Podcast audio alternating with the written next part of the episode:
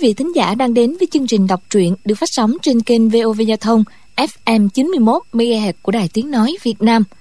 Thưa quý vị và các bạn, kể từ hôm nay, VOV Giao thông xin lần lượt giới thiệu đến quý vị thính giả bộ truyện võ hiệp Tiếu ngạo giang hồ của nhà văn Kim Dung. Nội dung bộ truyện xoay quanh những đề tài về tình bạn, tình yêu, sự dối trá, phản bội, những âm mưu và cả ham muốn quyền lực – Trung tâm của toàn bộ cốt truyện là nhân vật chính lệnh Hồ Sung, một đệ tử của trưởng môn phái Hoa Sơn nhạc bất quần. Xuyên suốt câu chuyện, người đọc sẽ được dẫn dắt theo hành trình trở thành một kiếm khách lẫy lừng của chàng lãng tử này, đồng thời trải nghiệm những chứng kiến của lệnh Hồ Sung đối với nhiều âm mưu, tranh quyền, đoạt vị trên giang hồ. Các diễn biến được phát triển dựa trên một bí kíp kiếm pháp truyền thuyết và sự liên hệ giữa các nhân vật với bí kíp đó – theo lời đồn đại trên giang hồ, trong gia đình nhà họ Lâm có một pho kiếm phổ chép tay tên gọi là tịch tà kiếm pháp. Người luyện được kiếm pháp này có thể sở hữu tốc độ như điện chớp. Nhiều người thực sự thèm khát có được nó. Trong đó có những nhân vật tiếng tâm trên giang hồ như Tả Lãnh Thiền, trưởng môn phái Tung Sơn, minh chủ khối ngũ nhạc, nhạc bất quần, trưởng môn phái Hoa Sơn, Dư Thường Hải, trưởng môn phái Thanh Thành hay Mộc Cao Phong, Lao Đức Nặc. Chính từ đây đã nảy sinh bao âm mưu, bất hòa, tranh chấp, hồng giành giật pho bí kíp này xưng bá võ lâm. Bây giờ, chúng tôi xin mời quý vị và các bạn đón theo dõi phần đầu tiên của bộ truyện này, bộ truyện Tiếu ngạo giang hồ của nhà văn Kim Dung.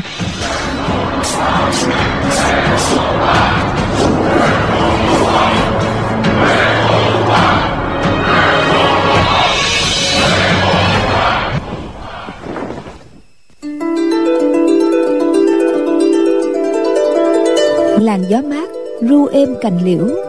Hương hoa thơm, say đắm lòng người. Tiết trời vào xuân, ánh xuân quang rực rỡ khắp miền nam. Trên con đường rộng, lát đá xanh trải thẳng đến cửa tây phủ phúc châu, tỉnh phúc kiến. Tọa lạc một tòa nhà có lối kiến trúc rất hùng vĩ. Trước tòa nhà có hai trụ đá đứng hai bên. Trên đầu mỗi trụ cắm một cột cờ cao đến hai trượng. Lá cờ bên phải theo hình một con sư tử bằng chỉ vàng đang nhe nanh múa vuốt, thần thái dũng mãnh. Khi lá cờ bay, hình ảnh con sư tử trông sống động như thật. Trên đỉnh đầu sư tử, hai bên theo một cặp dơi bằng tơ ngũ sắc đang tung cánh bay lượn. Lá cờ bên trái theo bốn chữ, phước oai tiêu cục bằng chỉ đen, đường cong nét thẳng, mạnh mẽ phi phàm. Cổng chính của tòa nhà sơn đỏ những chiếc đinh đồng lớn bằng chén uống trà được đính vào tỏa ánh sáng lấp lánh. Trên nóc cổng treo bức hoành phi sơn son thiếp vàng, cũng đề bốn chữ, phước oai tiêu cục. Bên dưới có chua thêm hai chữ nhỏ, tổng hiệu. Phía trong cổng bày hai chiếc trường kỷ. Tám hán tử ngồi phân ra hai bên. Tất cả đều vai nở lưng ngay, thể hiện khí phách dũng mãnh bỗng có tiếng gió ngựa rộn ràng phía hậu viện. Tám vị hán tử, nhất tề đứng dậy chạy ra. Thấy ở cửa tây tiêu cục, có năm kỵ mã đang xông thẳng đến trước cổng chính. Dẫn đầu là một con bạch mã. Yên ngựa và bàn đạp đều gắn lục lạc, rung lên len keng. Trên yên là một chàng thiếu niên, mặc áo gấm khoảng 18-19 tuổi. Trên vai trái chàng đậu một con chim ưng dùng để đi săn. Lưng đeo bảo kiếm dài khoác trường cung. Theo sau chàng là bốn kỵ mã đều mặc áo ngắn màu xanh. Cả năm người cùng cưỡi ngựa phóng ra cửa tiêu cục. Ba trong tám hán tử cùng thốt lên. Thiếu tiêu đầu lại đi săn nữa rồi. Chàng thiếu niên cười ha ha dung roi ngựa lên đánh dục một tiếng trong không trung. Con bạch mã ngẩng cao đầu hí vang phóng nhanh trên con đường rộng lát đá xanh một hán tử dặn giới theo. Hôm nay sử tiêu đầu phải đem cho được cái đầu heo rừng về để anh em đánh chém một trận túy lý nghe chưa? Một hán tử khoảng 40 tuổi cười nói thêm. Một sợi lông đuôi cũng không thể thiếu nhà bằng hữu nhưng trước tiên đừng có uống nhiều rượu hay để bụng mà ăn thịt heo rừng cho đã.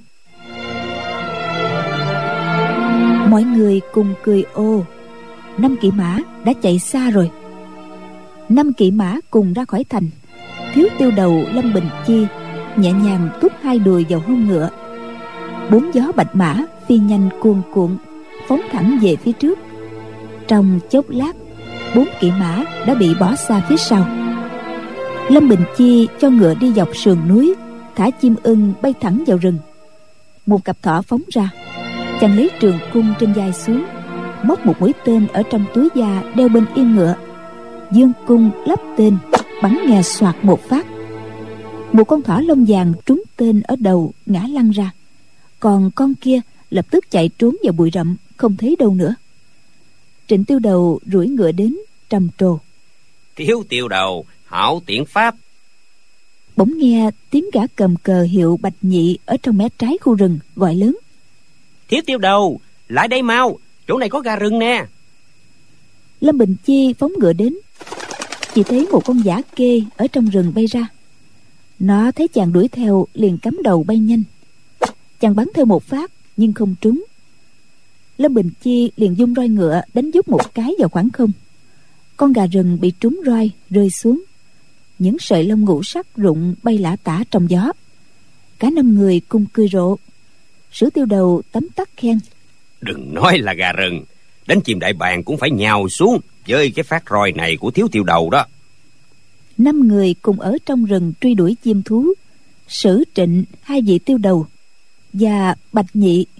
Trần thất hiểu, thiếu tiêu đầu đang cao hứng nên đuổi muôn thú đến gần chàng để chàng tha hồ săn bắn.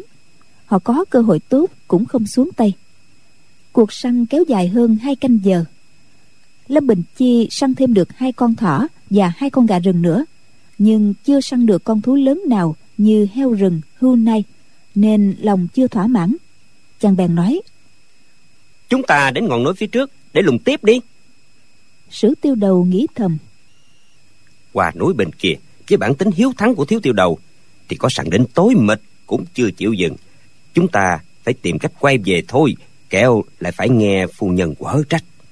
lão bèn nói trời sắp tối rồi núi bên kia lại có nhiều đá lởm chởm sợ làm hư gió của con bạch mã mất. Để đến sáng mai, chúng ta dậy sớm, lại tiếp tục đi săn heo rừng. Lão biết dù nói như thế nào cũng khó lay chuyển được tính khí của thiếu tiêu đầu. Nhưng chàng lại vô cùng yêu quý con bạch mã, nên không thể để nó bị tổn thương. Đây là giống ngựa danh tiếng của nước đại uyển. Món quà do bà ngoại của lâm bình chi ở lạc dương tặng nhân sinh nhật lần thứ 17 của chàng ta cách đây hai năm. Quả nhiên khi nghe chuyện có thể tổn thương chân ngựa lâm bình chi liền vỗ vào đầu ngựa nói con tiểu tuyết long của ta thông minh lắm không vẫn phải đá nhọn đâu nhưng sợ bốn con ngựa của các người thì không được như vậy. Được rồi chúng ta quay về thôi kẻo mông của gã trần thất lại no đòn. Năm người cùng cười rộ quay đầu ngựa lại. Lâm bình chi cho ngựa phóng nhanh nhưng không đi theo đường cũ mà đi về hướng bắc chàng để ngựa phi nhanh một mạch cho thỏa thích rồi mới ghiềm cương cho đi thông thả. Bỗng thấy bên vệ đường phía trước có treo một tấm biển chào mời khách uống rượu. Trịnh tiêu đầu đề nghị thiếu tiêu đầu chúng ta vào uống mấy bát rượu được không? Có thịt thỏ thịt gà rừng tươi mà nương lên nhắm với rượu thì tuyệt vời. Lâm bình chi cười nói té ra người đi săn với ta là chuyện giả còn uống rượu mới là chuyện thật ha nếu không cho người uống thỏa thích thì ngày mai lại vinh mặt lên. Không chịu đi với ta nữa chứ gì? Chàng nhảy phóc xuống khỏi yên ngựa rồi khoan thai bước vào quán rượu. Bình thường lão chủ quán rượu họ thái đã sớm chạy ra đón lấy dây cương từ tay chàng rồi đưa lời tân bốc. Hôm nay thiếu tiêu đầu lại săn được nhiều thịt rừng đúng là một tay thiện xạ thế gian hạng hữu. Nhưng lần này đến trước cửa tiệm vẫn thấy bên trong vắng lặng. Chàng chỉ thấy một thiếu nữ mặc áo xanh đứng bên lò cất rượu đầu thắt hai biếm tóc và cài hai cây thoa mặt hướng vào phía trong. Biết có người đến cũng không buồn quay ra nhìn.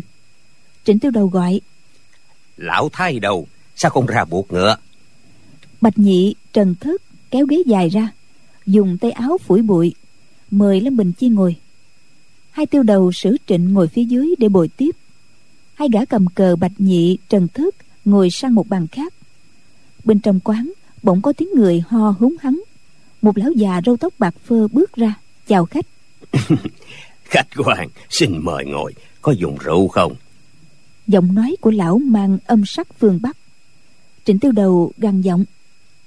Không uống rượu chẳng lẽ lại uống trà à? Trước hết hãy mang ba cân trúc điệp thanh ra đây. Lão thái đi đâu rồi? Sao tiệm rượu này đổi chủ rồi à? Lão già nói. Dạ dạ. Quyện nhì đem ra ba cân trúc diệp thanh. Lão nói tiếp. Không giấu gì các vị khách quan. Tiểu lão họ tác vốn là người ở đây nhưng từ nhỏ đã phải tha phương cầu thực. Con trai và con dâu đều chết cả rồi. Lòng lão buồn vô hạn khi nghĩ tới câu la rụng về cội nên mới dẫn đứa cháu nội trở về quê cũ. Xa quê đã hơn bốn mươi năm rồi. Bà con bạn bè không còn ai nữa. Vừa may, lão thay không muốn buôn bán nữa nên đã sang tiệm rượu này lại cho lão với gia ba chục lạng bạc. Ôi, rốt cuộc, quay về cố hương. Nghe nhiều người kể chuyện quê nhà, tiểu lão không còn thích thú. Lòng hổ thẹn vô cùng tiểu lão thật không biết nói gì hơn. Thiếu nữ mặc áo xanh cúi mặt xuống, bưng một cái bàn gỗ đặt trước mặt bọn lâm bình chi. Nàng sắp chén đũa và ba hũ rượu lên bàn, rồi cúi đầu quay gót, không hề liếc mắt nhìn các vị khách, dù chỉ một lần. Lâm bình chi thấy thân hình thiếu nữ thước tha, nhưng nước da đen đúa, mặt lại rỗ chằn rỗ chịch, dung mạo rất xấu chàng nghĩ đây là lần đầu tiên cô làm nghề bán rượu nên cử chỉ còn cứng nhắc rồi không để ý đến nữa. Sử tiêu đầu cầm một con gà rừng và một con thỏ đưa cho lão tác và bảo đem mổ và rửa cho thật sạch rồi làm thành hai món. Lão tác gật đầu. Dạ dạ các vị muốn uống rượu trước tiên xin dùng tạm một ít thịt bò đậu phộng đậu răng ngựa. Không đợi ông ra lệnh uyển nhi đi lấy ngay các thứ thịt bò đậu phộng đậu răng ngựa đặt lên bàn. Trịnh tiêu đầu giới thiệu. Lâm công tử là thiếu tiêu đầu của phước hoài tiêu cục một bậc thiếu niên anh hùng hành hiệp trượng nghĩa coi tiền như rác. Nếu lão làm hai món nhắm này hợp với khẩu vị của thiếu tiêu đầu thì vốn liếng ba mươi lạng bạc của lão không đợi đến hai tháng cũng thu hồi đủ. Lão tác nói. Dạ dạ đa tạ đa tạ. Rồi lão xách con gà rừng và con thỏ đi. Trịnh tiêu đầu rót rượu vào bát của lâm bình chi của sử tiêu đầu và bát của mình. Nâng bát rượu lên ngửa cổ uống một hơi cạn sạch thè lưỡi liếm mép rồi khen. Quan đội chủ nhưng rượu thì không đổi mùi. Gà rót thêm một bát nữa định uống. Bỗng nhiên nghe có tiếng gió ngựa. Hai kỵ mã từ phía bắc quan đạo chạy đến. Hai con ngựa phi nhanh chẳng mấy chốc đã đến ngoài quán rượu. Một người lên tiếng. Nơi đây có quán rượu. Vào uống mấy bát đi. Sử tiêu đầu nghe giọng nói biết là dân tứ xuyên. Quay đầu nhìn ra thì thấy hai gã hán tử. Họ buộc cương ngựa vào gốc cây dông trước quán rượu rồi bước vào trong. Liếc mắt nhìn qua bọn lâm bình chi rồi ngồi xuống một cách ngộ ngáo. Đầu hai hán tử kia quấn khăn trắng mình mặc áo bào xanh trông ra vẻ nho nhã. Nhưng hai chân thì rất nở nang, lại mang giày đỏ. Sử tiêu đầu biết người tứ xuyên đều phục sức như vậy. Sở dĩ trên đầu họ quấn khăn trắng là vì họ vẫn giữ tục lệ để tang gia cát lượng. Gia cát võ hầu được người dân tứ xuyên kính yêu sâu sắc, cho nên dù ông đã chết hơn một ngàn năm qua, họ vẫn để tang. Lâm bình chi lấy làm lạ về cách phục sức của họ, nghĩ bụng hai người này văn không ra văn võ không ra võ. Trông dáng vẻ kỳ dị cổ lại chưa thấy. Gã hán tử trẻ tuổi gọi. Đem rượu lại đây. Hey, đem rượu lại đây. Núi lão tử tịnh phước kiến còn xa lắm. Cứ để cho ngựa được nghỉ ngơi thêm đi. Uyển nhi cúi đầu đi đến trước bàn của hai người khẽ hỏi. Quý khách dùng rượu gì ạ? Tuy cô nói nhỏ nhưng giọng nói trong trẻo dễ nghe gã hán tử trẻ cười hô hú đột nhiên giơ tay trái nâng cầm uyển nhi lên nói đáng tiếc quả thật là đáng tiếc. Uyển nhi sợ hãi vội vàng lùi lại. Gã hán tử kia cười nói dư huynh đệ thân hình nở nang của cô nương này trông hấp dẫn lắm. Nhưng nếu nhìn vào bộ mặt cộm sẹo rố chằng rố chịch của cô ta sẽ nghe cái mùi xú quê như bùn dưới đế giày. Nó sẽ chuyển thành da của võ lựu các lão tự thấy sẽ ơn da gà ngay. Gã họ dư bật cười hô hố. Lâm bình chi giận cành hông vỗ tay xuống bàn đánh chát một cái quát lên. Đồ lóc cá hai con chó có mắt không có tròng dám đến phủ phúc châu của ta mà dở thói ngông nghênh. Gã hán tử trẻ tuổi họ dư cười đáp. Dạ lão nhị người ta đang chửi đó. Người đoán thử cái con thỏ già đang chửi là ai vậy lâm bình chi có khuôn mặt rất giống mẹ. Mày xanh mắt sáng, trông rất bảnh trai. Bình thường, hễ gã nào trộm nhìn chàng thì phải ăn ngay một cái bạc tay. Bây giờ, nghe gã hán tử gọi mình là con thỏ già, thì làm sao chàng nhịn cho được? Chàng cầm lấy hũ rượu trên bàn, ném qua phía hai gã hán tử. Hán tử họ dư né được, hũ rượu bay thẳng ra ngoài đám cỏ trước cửa rượu đổ bung xòe sử tiêu đầu và trịnh tiêu đầu đứng phát dậy. Đến bên hai gã hán tử gã họ dư cười nói gã tiểu tử này mà lên sân khấu làm đào hát thì có thể sẽ thu hút nhiều khán giả nhưng nếu tham gia đánh nhau thì chắc không có được đâu. Trịnh tiêu đầu quát lên đây là lâm thiếu tiêu đầu của phước hoài tiêu cục. Các người to gan lắm mới dám đến đây vuốt rầu thay tuế. chưa nói dứt lời lão đã dùng tay trái đánh một quyền thật mạnh vào gã họ dư. Hắn tử họ dư giơ tay, nắm được huyệt mạch môn của trịnh tiêu đầu, dùng sức đẩy mạnh một cái. Trịnh tiêu đầu loạn choạng ngã chuối xuống bàn. Gã hán tử họ dư dùng cùi chỏ trái đè mạnh xuống ghế của trịnh tiêu đầu. Lão là oai oái, gục xuống bàn, rồi nguyên cả người cũng đổ xuống. Trong phước oai tiêu cục, trịnh tiêu đầu tuy không được xem là cao thủ nhưng cũng không phải là hạng kém cỏi. Sử tiêu đầu thấy lão bị gã kia mới đánh có một chiêu mà đã ngã nhào. Liền biết đối phương không phải là hạng tầm thường. Bèn hỏi tôn giá là ai? Đã là đồng đạo võ lâm lẽ nào lại coi phước quay tiêu cột không ra gì? gã hán tử họ dư cười nhạt đáp phước quay tiêu cột ư? Trước này ta chưa hề nghe tới. Cái đó chuyên làm cái trò gì? Lâm bình chi nhảy ra quát lên. Cái đó chuyên đánh quần chó má. Tay trái chàng đánh ra một quyền không đợi sự hết chiêu thức thì tay phải đã xuyên qua tay trái. Suốt chiều dân lý càng khôn trong phiên thiên trưởng tổ truyền. Gã họ dư nói ở đây có đến hai con đào hát chứ không phải một. Hắn dung chưởng lên gạt tay phải chụp vào vai trái lâm bình chi. Lâm bình chi trầm vai trái xuống tay trái tung ra. Gã họ dư né đầu không đoán được tay trái của lâm bình chi tung ra đột ngột. Quyền biến thành chưởng chuyển từ thế đánh thẳng sang thế quét ngang. Đó là chiêu dụ lý kháng hoa, tác vào mặt gã họ dư một cái nảy đom đóm. Gã họ dư giận dữ, đá lâm bình chi một cước. Lâm bình chi né sang phải, đá trả lại một cước. Lúc này sử tiêu đầu cũng sáp vào giao thủ với gã họ giả. Bạch nhị đến đỡ trịnh tiêu đầu dậy trịnh tiêu đầu ngoác miệng ra khóa mạ âm ỉ rồi định nhảy vào đánh sáp lá cà với gã họ dư. Lâm bình chi bảo hãy qua giúp sử tiêu đầu. Còn chó này cứ để ta trị cho. Trịnh tiêu đầu biết tánh chàng hiếu thắng không muốn ai đứng bên cạnh hỗ trợ. Thuận tay lão giơ lấy cái chân bàn rồi quay sang đánh gà họ giả. Hai tên cầm cờ hiệu vội chạy ra ngoài cửa. Một tên dỡ yên ngựa của lâm bình chi ra lấy cây trường kiếm. Còn tên kia rút cây hãng liệp xoa, chỉ chỏ vào gã họ dư mà chửi bới. Những tên chạy cờ trong tiêu cục, võ nghệ tầm thường, nhưng việc cầm cờ hô hiệu là nghề của chàng, nên tiếng chửi rủa của chúng nghe rất bài bản. Cả hai chửi bằng thổ ngữ phúc châu. Hai gã tứ xuyên kia chẳng hiểu ớt giáp mô tê gì, nhưng biết chắc đó không phải là những lời đẹp đẽ. Lâm bình chi được phụ thân truyền dạy phiên thiên trưởng này mới có dịp thi thú. Bình thường, chàng đã đem những chiêu thức này ra giết giải cùng với các tiêu sư trong tiêu cục. Một là chưởng pháp được tổ truyền rất phi phàm, hai là đối với thiếu chủ nhân. Vị tiêu sư nào cũng nhân nhượng dài ba phần, không ai đem hết công lực của mình ra giao đấu với chàng cả. Tuy chàng được chỉ giáo nhiều kinh nghiệm lâm trận, nhưng giao đấu thực sự thì lại rất ít ở thành phúc châu, đôi khi chàng cũng động thủ với vài gã lưu manh bằng vài ba chiêu soàn xỉnh. Nhưng chúng làm sao có thể địch lại tuyệt nghệ của nhà họ lâm được?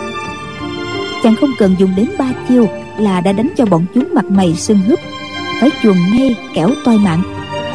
Lần này chỉ đấu được hơn 10 chiêu, tính kiêu ngạo của lâm bình chi đã bị khuất phục.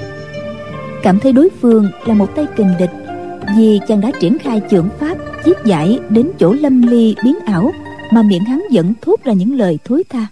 Tiểu huynh đệ ta càng nhìn càng thấy người không phải là đàn ông mà là một đại cô nương cải trang. Má tiểu huynh đệ trắng hồng hãy cho ta thơm một cái nào. Mình đừng có choáng nhau nữa có được không? Lâm bình chi phẫn nộ liếc mắt nhìn hai tiêu đầu sử trịnh. Thấy cả hai đang liên thủ đánh gã họ dư nhưng vẫn bị kém thế mũi của trịnh tiêu đầu bị đánh một quyền khá mạnh. Máu văng tung tóe, nhuộm đỏ cả giặt áo. Lâm bình chi càng suốt chiêu nhanh hơn. Bỗng nhiên, nghe một tiếng bóp, gã họ dư lại bị tát một cái tóe lửa. Đây là một chiêu thâm hậu trong phiên thiên trưởng. Gã họ dư giận dữ quát. Đồ rùa đen, không biết thế nào là phải trái. Ta thấy người xinh xắn như một đại cô nương nên đùa với người một chút chơi. Sao rùa con lại dám thẳng tay đánh ta? Nói xong, gã biến đổi quyền pháp, đột ngột đánh ra như cuồng phong sậu vũ cả hai mê trận, đấu dần ra ngoài quán lâm bình chi thấy đối phương dung quyền đánh thẳng vào giữa, chàng liền nhớ đến bí quyết chữ tá mà phụ thân đã dạy, lập tức dùng tay trái gạt ra. Chàng đã dùng hết sức lực ra quyền, không ngờ thể trạng của gã họ dư này quá mạnh, nên chẳng ăn thua gì giữa ngực bị trúng một quyền, nghe bịch một tiếng. Lâm bình chi lão đảo người, cổ áo bị tay trái đối phương nắm được. Tay phải gã dùng sức đè, khiến cho nửa người lâm bình chi gập xuống. Gã suốt chiều thiết môn hạm, đè lên gáy của chàng, cười ha hả rồi nói. Thỏ con ơi, ngươi dập đầu lại ta ba cái, rồi gọi ba tiếng hảo thúc thúc, thì ta mới tha cho hai tiêu đầu sử trịnh kinh hãi chạy đến cứu lâm bình chi. Nhưng bị gã họ giả phóng cước đá cho tới tấp không để cho hai gã tháo chạy. Tên cầm cờ bạch nhị cầm cái hãng liệp xoa nhằm lưng gã họ dư đâm tới miệng thì la. Người có mấy cái đầu mà chưa chịu buông tay? Sau lưng gã họ dư như có mắt chân trái gã đá ngược về sau khiến cây hãng liệp xoa văng ra xa mấy trượng. Chân phải gã đá thêm một cước liên hoàn khiến gã bạch nhị lăn lồng lốc bảy tám vòng không đứng dậy nổi. Trần thất ngoác miệng chửi. Tiền sư quần rùa đen. Hắn chửi cứ một câu thì thụt lùi một bước. Chửi liền một hơi tám chín câu thì thụt lùi tám chín bước. Gã họ dư cười nói đại cô nương nàng có chịu lại không? Gã lại đè mạnh thêm làm đầu của lâm bình chi càng lúc càng thấp xuống gần chạm đất lâm bình chi cố đấm vào bụng gã, nhưng tay vẫn không chạm được tới bụng. Chàng cảm thấy xương cổ đau đớn, tưởng chừng như gãy ra từng đoạn, mắt qua tay ù. Hai tay chàng hô loạn cả lên, bỗng nhiên đụng phải một vật gì cứng cứng ở dưới bắp chân mình. Không kịp suy nghĩ, chàng thuận tay rút luôn lưỡi dao ra. Đâm ngược vào bụng dưới của hán tử họ dư. Gã hán tử họ dư rú lên một tiếng rồi buông hai tay ra, lùi lại sau hai bước. Thần sắc đầy vẻ kinh hãi. Lưỡi dao cắm vào bụng gã sâu đến tận chui. Mặt gã hướng về phía tây. Bóng tịch dương chiếu vào chuôi dao bằng vàng sáng lấp loáng. Gã cố há miệng nói nhưng không ra lời. Đưa tay định rút dao ra, nhưng không được. Lâm bình chi cũng hoảng sợ, trái tim như muốn nhảy ra khỏi lồng ngực. Vội vàng lùi mấy bước hai tiêu đầu sửa trịnh và gã họ giả ngừng tay không đấu nữa. Nhìn hắn tử họ dư kinh ngạc khác thường. Gã họ dư loạn choạng mấy cái giơ tay phải cố dùng sức rút lưỡi dao ra. Máu tươi chảy lên láng ra ngoài. Mấy người lớn tiếng la quảng. Gã họ dư lắp bắp. Dạ dạ nói với gia gia báo thù cho ta. Gã hất tay về phía sau quăng lưỡi dao cho gã họ giả. Gã họ giả thét lên dư huynh đệ! Dư huynh đệ! Rồi vội vàng chạy đến. Gã họ dư ngã nhào xuống đất. Toàn thân co giật mấy cái rồi bất động. Sử tiêu đầu nhắc khẽ. Chuẩn bị đồ chơi đi anh em. Rồi chạy đến bên ngựa rút cây cương đao ra. Hắn vốn già dặn kinh nghiệm giang hồ mắt hướng về cảnh náo loạn vừa qua đề phòng gã họ giả đánh liều mạng. Gã họ giả nhìn lớp bình chi một cái rồi cầm cây dao găm chạy đến bên ngựa, nhảy phóp lên yên. Không kịp tháo dây cương, gã lấy đoạn đao, cắt đứt dây. Hai đùi thúc mạnh, phóng ngựa, lao về hướng bắc. Trần thức bước tới chỗ gã họ dư nằm, đá một cước. Thi thể gã họ dư lật ngửa lên, máu ở chỗ vết thương chảy ra không ngừng. Gã nói, người đắc tội với thiếu tiêu đầu của chúng ta là không muốn sống nữa rồi. Người chết là phải. Nay lâm bình chi chưa hề giết người nên bây giờ mặt chàng không còn một chút máu. Chàng ấp úng nói sử sử tiêu đầu. Làm thế nào đây? Ta đâu đâu có muốn giết hắn. Sử tiêu đầu nghĩ bụng phước hoài tiêu cực đã ba đời đi khắp giang hồ việc giết người là chuyện khó tránh khỏi nhưng chỉ giết những nhân vật hắc đạo trong rừng sâu núi thẳm. Sau khi giết xong đem xác đi chôn. Việc giết người này chỉ là giết những tình đạo tặc. Và mấy ai đã dám thừa kiện phước hoài tiêu cột lên phủ quyện nhưng lần này, người bị giết không phải là đạo tặc. Lại bị giết ngay tại ngoại thành phúc châu giữa ban ngày ban mặt, thì không phải là chuyện nhỏ. Đừng nói là thiếu tiêu đầu của phước hoài tiêu cột dẫu là con của quan tổng đốc tuần phủ đi nữa, cũng không thể được coi là nhẹ tội. Rồi hắn châu mày nói chúng ta mau đem cái xác này vào trong quán rượu. Ở đây gần quan đạo dễ bị người ta nhìn thấy. Đợi đến lúc chạm vạng không còn người đi hãy hay. Bạch nhị trần thất khiêng cái xác vào trong quán. Sử tiêu đầu nói khẽ. Thiếu tiêu đầu có đem vàng bạc theo đó không vậy? Lâm bình chi vội đáp. Có có có. Chàng móc ra hai chục lạng bạc đưa cho sử tiêu đầu. Sử tiêu đầu nhận bạc đi vào trong quán đặt lên bàn, rồi hướng về lão tác nói. Nè, tác lão đầu, có người đến triều chọc cháu gái của lão. Thiếu tiêu đầu của ta đã ra tay giúp đỡ. Bất đắc dĩ mới giết hắn. Mọi người đều thấy rõ cả. Việc này một phần cũng là trách nhiệm của lão. Hãy làm ầm ĩ lên thì ai cũng bị liên lụy. Trước hết, lão hãy cầm số bạc này phải chôn cất cái xác trước đã. Rồi từ từ nghĩ cách che lấp việc này đi lão thác gật đầu. Dạ dạ dạ. Trịnh tiêu đầu nói. Phước hoài tiêu cực chúng ta đi khắp giang hồ. Giết nhiều lục lâm đạo tặc là chuyện bình thường. Hai con chuột tứ xuyên này là bọn đầu trâu mặt ngựa. Ta thấy nếu không là bọn giang dương đại đạo thì cũng là thai hoa dâm tặc. Đến phúc châu chỉ để gây án. Thiếu tiêu đầu của chúng ta mưu trí sáng suốt nên mới trừ khử một tên để bảo đảm sự bình an cho phủ phúc châu việc này có thể đến quan phủ lãnh thưởng. Nhưng thiếu tiêu đầu không muốn làm phiền phức và cũng không cầu hư danh. Lão tác, nên kinh mồm kinh miệng. Đừng để chuyện này lọt ra ngoài. Chừng đó, chúng ta sẽ nói hai tên đạo tạc này là do lão dẫn đến. Vì ta nghe giọng nói của lão không giống người ở đây chút nào. Lão mở quán rượu là chuyện giả, còn làm tai mắt cho chúng mới là chuyện thật. Nếu không thì tại sao hai gã này trước đây không đến mà nhè đúng cái ngày lão khai trường quán rượu mới đến? Trong thiên hạ sao lại có chuyện ngẫu nhiên như thế được? Lão tác vội nói. Không dám nói không dám nói.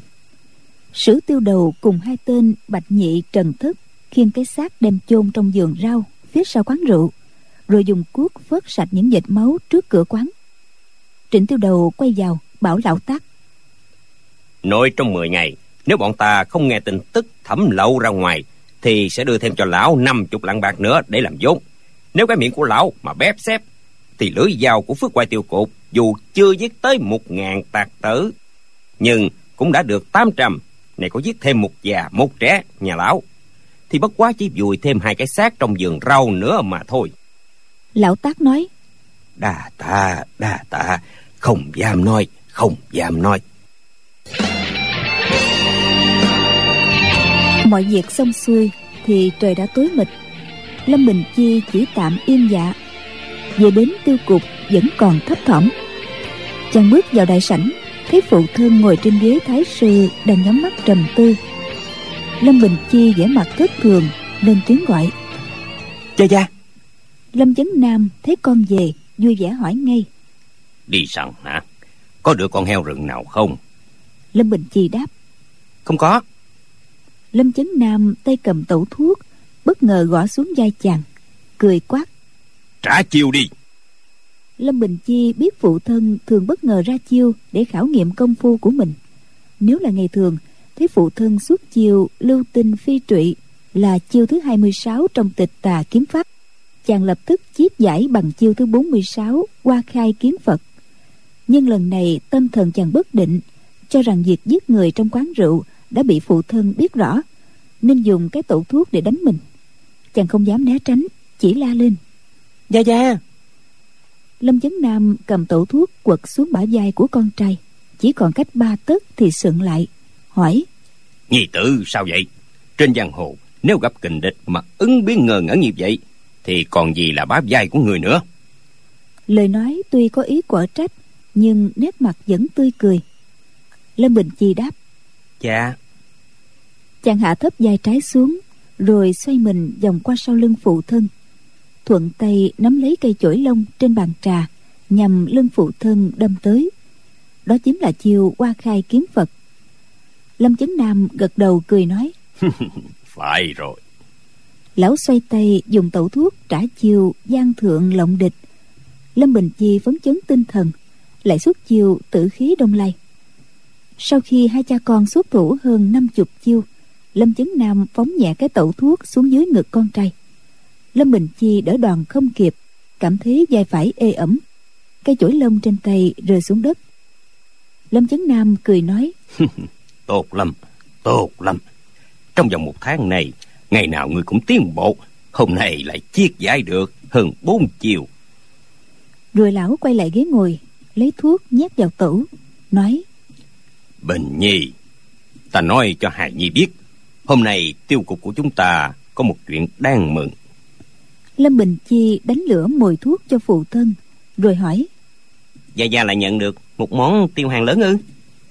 Lâm chấn nam lắc đầu cười nói Chỉ cần tiêu cục của chúng ta Có nhiều người tài giỏi Thì lo gì việc làm ăn không đến. Ta chỉ e khi thời vận đến Mà chúng ta lại không kham nổi lão phà một làn khói dài rồi nói tiếp. Trương tiêu đầu Từ Hồ Nam đưa tin đến Bao rằng Dư quan chủ Tùng Phong quan Phai Thành Thành ở Tư Xuyên Đã nhận được lễ vật Mà chúng ta gửi tặng. Lâm bình chi nghe đến mấy chữ tứ xuyên và dư quán chủ giật nảy người hỏi. Nhận lễ vật của chúng ta ư? Lâm chấn nam nói. Trước này Ta không nói công việc trong tiêu cục cho Hài Nhi biết, Nên Hài Nhi không rõ. Nhưng này Hài Nhi đã trưởng thành, Gánh nặng của già già sẽ từ từ Đạt lên vai của Hài Nhi. Từ đây về sau Hài Nhi nên quan tâm đến những công việc trong tiêu cục một chút. Tiêu cục của chúng ta đã trải qua ba đời. Một là nhờ quy danh của tổ phụ để lại, Hai là nhờ vào công việc của chúng ta rõ ràng. Làm đâu ra đó, Nên mới có được như ngày hôm nay một đại tiêu cục đứng đầu giang nam. Trên giang hồ đã có bốn chữ, phước hoài tiêu cục. Nhưng ta không muốn ai tôn sừng, hảo phục khí, hảo hoài phong hãy nhi nên nhớ rằng, danh tiếng chỉ hai phần, võ công chỉ hai phần. Sáu phần còn lại là dựa vào sự yểm trợ của anh em hắc bạch giang hồ. Tiêu xa của phước hoài tiêu cục đi khắp mười tỉnh. Nếu mỗi chuyến đi đều đưa gia nhân theo hộ vệ để chém giết, thì bao nhiêu tính mạng phải mất đi dù cho ta đánh thắng. Người ta thường nói, giết được một ngàn người thì mình cũng tử thương hết tám trăm. Ngày món tiền bồi thường cho gia đình các tiêu sư bị thương tôn biết bao nhiêu vàng bạc cho đủ. Gia đình chúng ta lúc đó chẳng còn gì cả. Chúng ta đã ăn bát cơm bảo tiêu, trước hết phải nể mặt các bạn hữu giang hồ nên giang rộng tay đón lấy hai chữ giao tình. Hai chữ này còn mạnh hơn cả gươm đào nữa đó. Lâm bình chi trả lời. Dạ. Nếu như trước đây nghe phụ thân nói đến việc giao trọng trách của tiêu cục lại cho mình thì lòng chàng đã mười phần hưng phấn. Phụ thân chàng nói không ngừng nhưng lúc này chỉ lọt vào tay chàng bảy tám phần chàng chỉ nghĩ tới mấy chữ tứ xuyên và dư quán chủ. Lâm chấn nam lại rít một hơi thuốc, rồi nói tiếp. Già già của con, gió công còn thấp, không sanh nổi tằng tố. Cũng không bị được với nội tố của con, nhưng giải quyết những việc trong tiêu cục có thể nói là hơn cả nội tố và tằng tố rất nhiều. Từ phúc kiến đi về phía nam đến quảng đông, đi về phía bắc đến triết giang giang tô, cơ nghiệp của bốn tỉnh này là do tổ phụ gây dựng nên. Còn sao tỉnh sơn đông, hà bắc, hồ nam, hồ bắc, giang tây và quảng tây là do một tay ta gầy dựng. Vậy đó là bí quyết gì? Còn nói đi. Chẳng qua là tám chữ. Đa giàu bằng hữu, thiểu kết quan gia. Tức là thêm bạn bớt thù mà thôi. Phước hoài phước hoài. Trên là chữ phước dưới là chữ hoài, nghĩa là phước khí hơn cả hoài phòng.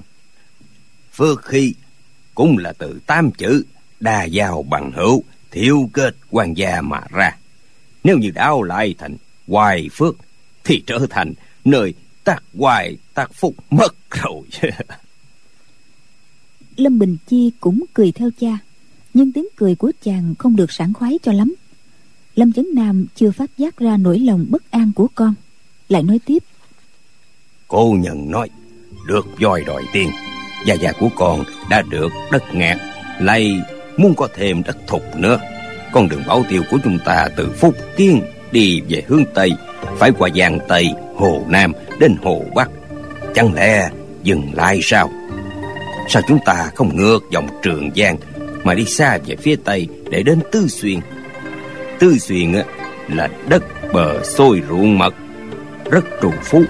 Đường qua tư xuyên, phía bắc lên thiểm tây, phía nam xuống dần nam, quy châu. Việc làm ăn được thêm cả ba thành nữa. Có điều, tỉnh tư xuyên là đầm rồng hang cọp, cao nhân rất nhiều. Tiêu xa của phước qua tiêu cục, muốn đi qua tư xuyên thì phải giao hảo với hai phái thanh thành và nga mì mới được. Từ ba năm nay, mỗi năm vào hai tiết xuân thu ta thường phái người đem hậu lễ, tặng tùng phong quán phái thanh thành. Và kim đỉnh tự phái nga mì nhưng trưởng môn hai phái này không bao giờ nhận cả. Kim hoàng thượng nhân phái nga mì còn chịu tiếp kiến tiêu đầu của ta, nói vài câu cảm ơn và mời ăn một bữa cơm chay, rồi sau đó đưa lễ vật mang về, không động đến còn dư quan chủ ở tuần phong quán thì khắc khe hơn. Tiêu đầu của chúng ta đến tặng lễ vật. Chỉ lên đến giữa núi thì bị từ chối không tiếp. Họ cho rằng dư quan chủ, bê môn tọa quan không tiếp khách. Họ còn nói trong chùa có đủ cả không nhận lễ vật. Tiêu đầu của chúng ta, đừng nói đến gặp mặt dư quan chủ, ngay cả cổng tùng phong quan hướng nam hay hướng bắc cũng không biết nữa lần nào tiêu đầu đi tặng lễ vật, cũng thở hào hớn chạy về, nói rằng, vì ta đã ra nghiêm lệnh, bất luận đối phương vô lễ như thế nào cũng phải cùng kính, nên họ đành chịu nuốt giận. Còn không thì, dù có là trời đất, những lời tốt tiếu nào, chúng cũng chửi được cả. Chỉ sợ chúng đánh nhau sẽ làm mất đi cơ hội tốt mà thôi. Nói đến đây, lâm chấn nam mười phần đắc ý lão đứng lên nói tiếp. Nào ngờ lần này dư quan chủ bỗng nhiên lại nhận lễ vật của chúng ta. Lại còn nói sẽ gửi bốn đệ tử đến phúc kiên đáp lễ. Lâm bình chi nói bốn chứ không phải hai sao? Lâm chấn nam nói phải rồi bốn đệ tử. Hài nhi nghĩ coi dư quan chủ rất coi trọng việc này. Phước qua tiêu cục cũng dễ dàng lắm chứ. Vừa rồi ta đã phái người đi phi ngựa thông báo các tiêu cục ở giang tây hồ nam hồ bắc rằng đối với bốn vị đệ tử của phái thành thành phải ân cần tiếp đãi như thượng khách. Lâm bình chi hốt quảng nói dạ dạ có phải người tứ xuyên chỉ gọi người khác là quy nhi tử tức ừ, con ruột con và tự xưng là lão gia không? Lâm chấn nam cười nói ở tư xuyên những người thô bỉ mới nói như vậy. Hai người thô bỉ này ở đâu mà không có. Những người này á, nói năng văn mạng. Hài Nhi đã biết những tên cầm cờ trong tiêu cột chúng ta lúc đánh bạc luôn thốt ra những lời thật khó nghe. Mà tại sao Hài Nhi lại hỏi ta câu này? Lâm Bình Chi đáp. Không có gì đâu ạ. À. Lâm Chấn Nam nói. Khi bốn đệ tử phái thành thành đến, Hài Nhi nên thân thiện với họ để học hỏi phong cách, khuôn phép của danh gia. Kết giao được với bốn người bạn này thì về sau có lợi vô cùng. Hai cha con ngồi nói chuyện với nhau, nhưng Lâm Bình Chi vẫn lưỡng lự, không biết có nên đem chuyện giết người nói cho Gia Gia nghe hay không. Cuối cùng chàng nghĩ bụng nên nói cho má má hay trước, rồi mới nói với Gia Gia sau. Gia đình Lâm Chấn Nam có ba người. Sau khi ăn tối xong, ở lại hậu sảnh nói chuyện. Lâm Chấn Nam bàn với phu nhân mua quà tặng cho con trai nhân ngày 1 tháng 6, ngày sinh của chàng. Nhưng món quà giá trị nhất luôn luôn là món quà của ông ngoại chàng, Kim Đào Dương Gia ở Lạc Dương. Chuyện giảng đến đây, bỗng nhiên có tiếng bước chân người ở ngoài đại sảnh, ồn ào náo động. Mấy người vội vã chạy đến. Lâm Chấn Nam cao mày quát. Không còn ra cái thế thống gì cả. Ba tên cầm cờ hiệu chạy vào. Tên đến trước vội quỳ sụp xuống. Hắn nói. Tổng, Tống tiêu đâu Lâm Chấn Nam quát lên. Chuyện gì mà rung dữ vậy? Gã cầm cờ trần thức đáp. Bạch Bạch nhị chết rồi. Lâm Chấn Nam kinh ngạc hỏi. Ai giết nó? Các người chơi bài rồi ấu đả nhau có phải không? Lão trầm ngâm suy nghĩ rồi nói. Bọn này phiêu bạc giang hồ đã quen. Thật khó mà khép chung vào khu khổ. Đụng một tí là đau đâm quyền đánh. An mạng xảy ra trong phủ phúc châu này thì phiền phức to đây. Trần thất nói không phải hồi nãy tiểu lý đi giải. Thấy bạch nhị nằm trong giường qua bên cạnh nhà cầu trên người không có một vết thương thân lại lạnh cứng không biết vì sao mà chết. Tiểu nhân sợ là phát sinh bệnh gì? Lâm chấn nam thở phào nhẹ nhõm nói để ta đi coi. Lão đi ra phía giường rau lâm bình chi theo sau. Bảy vị tiêu sư và tên cầm cờ đang đứng chung quanh. Thấy tổng tiêu đầu đến họ bèn nép qua nhường chỗ. Lâm chấn nam xem thi thể của bạch nhị thấy quần áo của gã bị rách nhưng trên người không một vết máu liền hỏi chút tiêu đầu đứng bên cạnh. Không có thương tích gì. Ừ. Chút tiêu đầu đáp. Thuộc hạ đã kiểm tra kỹ rồi. Toàn thân không bị một vết thương nào nhưng xem ra cũng không phải là trúng độc. Lâm chấn nam gật đầu nói. Thông báo cho chấn phòng đóng tiên sinh nói với lão lo liệu hậu sự cho bạch nhị. Đưa cho người nhà của gã một trăm lạng bạc. Tên cầm cờ vì sao mà chết lâm chấn nam cũng không thể yên tâm được. Lão đi về phía đại sảnh nhìn con trai hỏi. Hôm nay bạch nhị có cùng ngươi đi săn hay không? Lâm bình chi đáp. Dạ có nhưng lúc trở về gã vẫn bình thường. Không hiểu sao bỗng nhiên lại phát bệnh. Lâm chấn nam nói ấy những việc trên thế gian này thường bỗng nhiên mà đến. Ta cũng muốn mở con đường về tứ xuyên nhưng chỉ sợ phải bỏ công ra mười năm. Bỗng nhiên vì quan chủ có lòng thu nhận lễ vật của ta rồi còn phái bốn đệ tử vượt ngàn dặm xa xôi đến đáp lễ lâm bình chi nói dạ dạ phái thanh thành tuy là một môn phái lớn trong võ lâm nhưng phước quay tiêu cục và quay danh của già già trên giang hồ cũng không vừa. Năm nào chúng ta cũng đi tứ xuyên tặng lễ vật. Vì quan chủ phái người đến đây cũng chẳng phải là có đi có lại mà thôi. Lâm chấn nam cười nói hài nhi nghĩ sao mà nói vậy?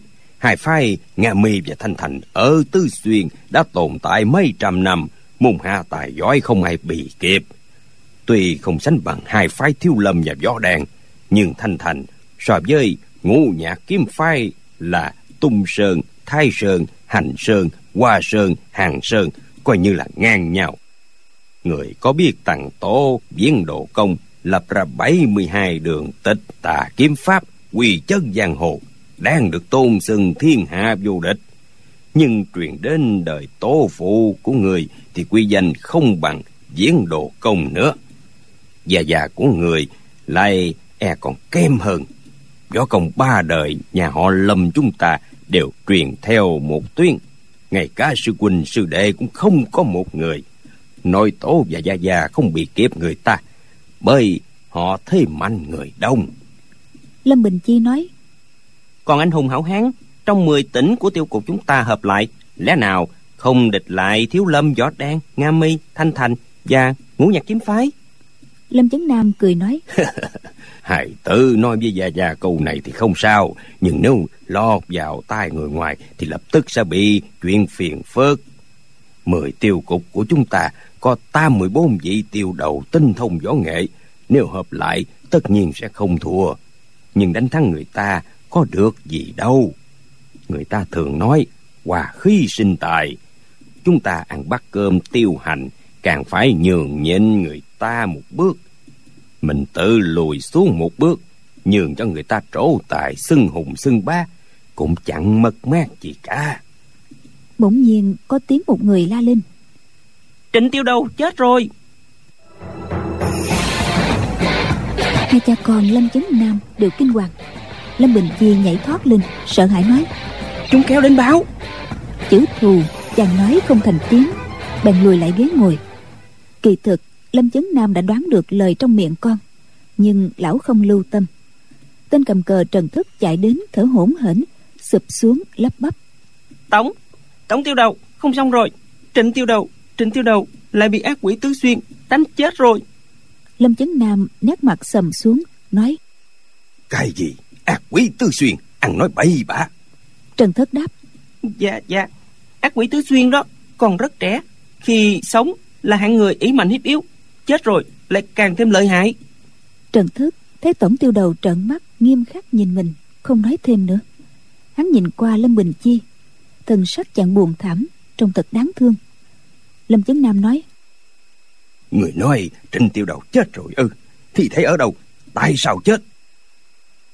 Lúc đó lại có vài tên tiêu đầu tên cầm cờ chạy vào đại sảnh. Một tiêu sư cao mày nói trịnh huynh đệ chết ở trong chuồng ngựa giống y như gã bạch nhị. Trên người cũng không có một vết thương thất khổng không bị chảy máu mặt không bị xanh tái hay sưng húp. Phải chăng phải chăng vừa rồi theo thiếu tiêu đầu đi săn? Thật đúng rồi ngày xuôi tháng rủi mới gặp phải ác quỷ. Lâm chấn nam khẽ nói đời ta đã quay động khắp giang hồ nhưng chưa bao giờ gặp quỷ ma. Các ngươi nhìn kỹ đi nói xong, lão cất bước ra khỏi đại sảnh, đi về phía chuồng ngựa. Trịnh tiêu đầu nằm dưới đất, hai tay nắm yên ngựa. Chứng tỏ lúc lão đang tháo yên ngựa thì bỗng nhiên ngã xuống chết. Chắc chắn là không đánh nhau với ai. Lúc này trời đã tối, lâm chấn nam bảo người đem đèn lồng để bên cạnh, tự tay cởi quần đùi của trịnh tiêu đầu, xem xét tỉ mỉ. Quả nhiên, không có một vết thương. Xương cốt của trịnh tiêu đầu vẫn y nguyên ngay cả xương ngón tay, một lóng cũng không gãy. Lâm chấn nam từ trước đến giờ không tin chuyện quỷ thần. Bạch nhị bỗng nhiên chết cũng có thể chấp nhận được. Nhưng cái chết của trịnh tiêu đầu lại giống hệt cái chết của bạch nhị. Chuyện xảy ra thật kỳ quặc. Nếu là bệnh dịch, tại sao toàn thân lại không có những hạt lấm tấm đỏ đen? Lão nghĩ bụng. Vụ này chắc chắn có liên quan đến chuyện đi săn hôm nay của con trai rồi. Rồi lão quay lại hỏi lâm bình chi. Hôm nay theo hài nhi đi săn ngoài trịnh tiêu đầu và bách nhi còn có sử tiêu đầu và trần thất nữa có phải không? Vừa hỏi lão vừa chỉ tay về phía trần thất. Lâm bình chi gật đầu. Lâm chấn nam nói lớn. Hai người theo ta.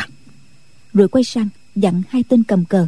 Mời sử tiêu đầu đến sương phòng phía đông nói chuyện ba người đến sương phòng. Lâm chấn nam hỏi con trai. Rốt cuộc là chuyện gì? Lâm bình chi bèn kể lại chuyện đi săn về đến quán rượu. Uống rượu ở quán ra sao? Hai người tứ xuyên treo chọc thiếu nữ bán rượu như thế nào? Vì sao mà hai bên lời qua tiếng lại rồi gây chuyện động thủ? Hán tử càng quấy dùng sức mạnh bắt chàng quỳ lại ra sao? Chàng rút dao găm trong đôi ủng giết gã chôn cất gã trong giường rau như thế nào chàng lần lượt kể hết sự thật cho phụ thân nghe. Lâm chấn nam càng nghe càng biết sự việc không đáng lo. Cùng người tỉ thí và giết người xứ khác đến chẳng phải là chuyện chi long trời lỡ đất. Lão nghe con trai kể xong trầm ngâm hồi lâu rồi nói Hài hang tử không xưng ra môn phái hay ban hội nào ư? Lâm Bình Chi đáp Dạ không. Lâm Chấn Nam lại hỏi Trong lời nói cử chỉ của chúng Có cái gì khác thường không? Lâm Bình Chi đáp. Hài Nhi thấy cũng không có gì khác thường Nhưng cả hán tử họ dư Chàng nói chưa dứt Lâm Chấn Nam hỏi tiếp. Gã hang tử người giết Là người họ dư có phải không? Lâm Bình Chi đáp.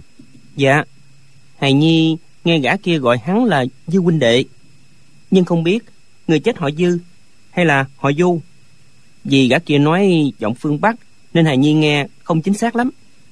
Lâm Chấn Nam lắc đầu tự nói. Không, không thể có chuyện như vậy. Dư quan chủ nói Sẽ phái người đến. Sao họ lại có thể đến phủ Phúc Châu nhanh như vậy? Chẳng lẽ họ mọc thêm canh ư Lâm Bình Chi run sợ hỏi. Ừ, Dạ dạ. Hai người đó Có phải là người phái Thanh Thành không? Lâm Chấn Nam không trả lời Đưa tay ra dạch một đường Hỏi Hài Nhi dùng chiêu thức phiền thiên trưởng đánh gã ấy. Gã ấy chiết giải thế nào? Lâm Bình Chi vội đáp. Gã không chiết giải Mà tác hài nhi. Lâm Chấn Nam cười nhẹ nói. Rất tốt rất tốt rất tốt. Bầu không khí trong phòng đang khẩn trương Nhưng nghe Lâm Chấn Nam cười như vậy Lâm Bình Chi cũng cười theo Lòng mọi người cảm thấy nhẹ nhàng hơn một chút. Lâm Chấn Nam lại hỏi. Người dùng chiêu thức này đánh gã gã đánh lại như thế nào? Vừa nói lão vừa ra một chiêu. Lâm Bình Chi đáp. Lúc đó hài nhi quá tức giận Nên không nhớ rõ. Dường như hài nhi sử chiêu đó. Hắn dung quyền đánh trúng ngực hài nhi. Nét mặt Lâm Chấn Nam càng hiền hòa. Ông nói. Được chiều này phải đánh trả lại như thế này. Ngay cả một chiều chiết giải hắn cũng không biết. Thì quyết không phải là con cháu của dư quan chủ ở tùng phong quán phai thanh thành lừng danh thiên hạ. Lão nói tiếp. Rất tốt. Đây không phải lão khen đường quyền ngọn cước của con Mà là lão cảm thấy yên tâm. Một tỉnh Tứ Xuyên có không biết bao nhiêu người họ dư Mà gã họ dư này bị con lão giết Võ nghệ chắc không cao Nhất định không liên quan đến phái thanh thành.